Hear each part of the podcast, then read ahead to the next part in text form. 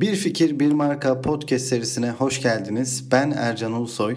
Geçtiğimiz bölümde rakip analizi yapmaktan, rakiplerimizi tanımaktan bahsetmiştik. Bu bölümde ise benim çok önem verdiğim bir konu olan sunum konusundan bahsedeceğiz. Ee, etkili marka sunumunu nasıl oluşturabiliriz? Ee, gerçekten bu konu çok önemli çünkü birçok insan e, çok iyi markalar kurmuş olmasına rağmen, çok iyi problemlere çözüm oluşturmasına rağmen e, sunum yaparken sunumunun kötü olmasından dolayı e, eli boş dönüyor o salondan. O sunum yaptığı kitlenin olduğu yerden eli boş dönüyor. E, bu böyle olmak zorunda değil. Aslında yaptığımız işin kendisi kadar biliyorsunuz ki onu sunmak, karşı tarafa ifade etmek de oldukça önemli. E, bundan yola çıkarak ben 5 e, maddede etkili sunum nasıl yapılır? etkili sunumun içeriği nasıl olmalı? E, bunları 5 maddede toparlamaya çalıştım. Tabii sizin kendinize özel has taktikleriniz ve yöntemleriniz de olabilir. E, ama ben kendi tecrübelerimden yola çıkarak söylüyorum. Bu 5 şeyin olduğu sunum gerçekten kaliteli ve güzel sunumlardı. Ben de kendi sunumlarımı gerçekleştirirken bu 5 konuya özellikle önem veriyorum ve özellikle uygulamaya çalışıyorum. Ee, ve bunların testini yaptığım zaman yani karışık sunumlar ya da işte bu beş yöntemle oluşturulmuş sunumları böyle bir e, zihnimde teraziye koyduğum zaman gerçekten bu beş yöntemin uygulandığı sunumlar daha akılda kalıcı ve daha e, başarılı sunumlar olarak karşıma çıkmıştı. E, hemen başlayalım. Bu beş madde ne? E, bu sihirli formül ne? Hemen başlayalım. Burada öncelikle bir sunum, bir marka sunumu tasarım olarak tasarım üslubu vardır ya bir sunumu hazırlarken tasarım üslubu da geliştiririz aynı zamanda. Şuna dikkat etmeliyiz. Sunumlarımız sade ve şık olmalı. Şık tasarımsal bir şey yani görünüm anlamında e, marka kimliğini yansıtmalı e, şıklığını o sunum markanın kendi kurumsal kimliğini, marka kimliğini tamamlayıcı şıklıkta olmalı. İlk madde olan sade konusu burada biraz daha önemli. Çünkü sunumlarda biz e, alabildiğine e, bilgi yüklüyoruz. Alabildiğine yazılar, görseller yükle, yüklüyoruz genelde. Ama bu çok yanlış bir yöntem. Çünkü karşımızdaki insanın bizi dinleyen hedef kitlenin bir, bir birinci e, önceliği biz değiliz. Yani bu sunumla onun e, hayatını bu suna bu sunumu dinlemeye adamış olmadığı için haliyle odağı çok hızlı dağılıyor.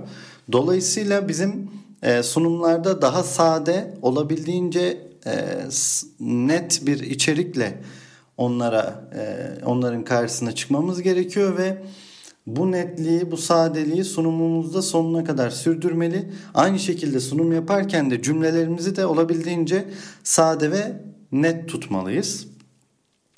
Ee, bir diğer konu detaylardan arındırmalıyız sunumumuzu. Ne demek detaylardan arınmak? Örneğin sizin bir e, neyiniz olsun? Bir e-ticaret markanız olsun yine sürekli bu örneği veriyorum. Bir laptop e, üreticisi olun siz ve internet üzerinden satıyor olun. Yani laptopunuzda kullandığınız işte o mühendislik teknolojileri size özel olan e, o teknolojilerin işte e, X bileşeninin e, Y molekülü diyelim sayesinde bu işlemler bu noktaya geliyor ve sizin markanız oluşuyor. Aslında bu bizim bilmemiz gereken bir şey değil. Yani ben sizin senin daha çok e, laptopunla, laptopun tasarımıyla, kullanılabilirliğiyle vesaire ilgilenirim. Ama mühendisinin kullandığı işte o yöntemin sayesinde böyle olup da o kaliteli malzemenin bu aşamaya geldiğini bilmesem de açıkçası olur. Sunum içerisinde tabii. Da, eğer bu bir yatırım sunumuysa e, bunları daha sonra bu bilgileri dosyalayıp sunum sonrasında ilgili kişilere e, ek bir sunumla yani tamamen bu işin ilgilisi olan insanlara ek bir teknik sunum gerçekleştirmek tabii ki e, faydalı olur. Dolayısıyla detaylardan arınmak, e, özellikle sunumun detaylarla birlikte çok fazla sayfa sayısına ulaşacağı ve çok fazla zaman alacağı e, bilgisini atlamadan e, açıkçası yol almamız gerekir. Çok fazla detayları dediğim gibi marka sunumuna saklayalım. Markanın o e, teknik sunumuna saklayalım. Bizim ilk sunumdaki o insanların karşısına çıktığımız sunumdaki temel amacımız e, onlara genel hatlarıyla markamızın e, ne vaat ettiğini söylemek e, aslında. Dolayısıyla bu konuya dikkat edelim.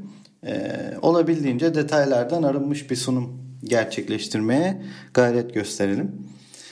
Bir diğer konu sunumumuzun nesnel verilerle desteklenmesi meselesi.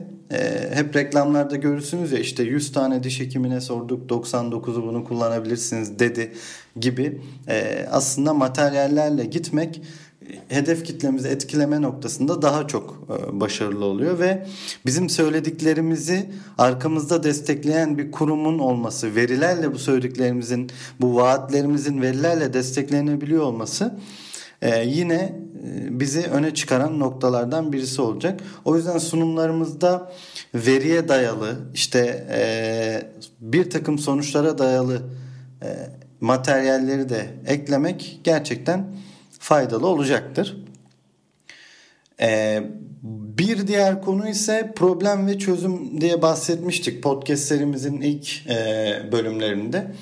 Markamızın hangi problemi çözdüğünü çok iyi bir şekilde anlatabilmemiz lazım. Çünkü bu marka sunumunun temel prensibi aslında bu markanın ne iş yaptığını, ne vaat ettiğini, hangi problemi çözdüğünü belirtmek. Dolayısıyla çok iyi tasarımlı bir sunum yapmış olmanız, efendime söyleyeyim onlarca veriyle desteklemeniz bunların hiçbir önemi yok.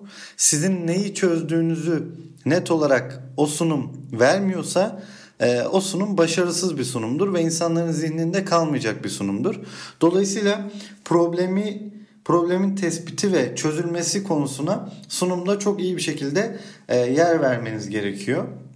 Yani insanlar sunum bittiği zaman e, e ne oldu şimdi izlenimine kapılmamalı. Dediğim gibi he evet bu marka şöyle bir probleme çözüm geliştirmiş e, demeli sunumunuzun sonunda. E, dolayısıyla bu noktada hani problem ve çözüm noktası zaten bu podcast serisinde ilk bölüm olmasının sebebi oydu. Çok önemli, çok can alıcı bir nokta.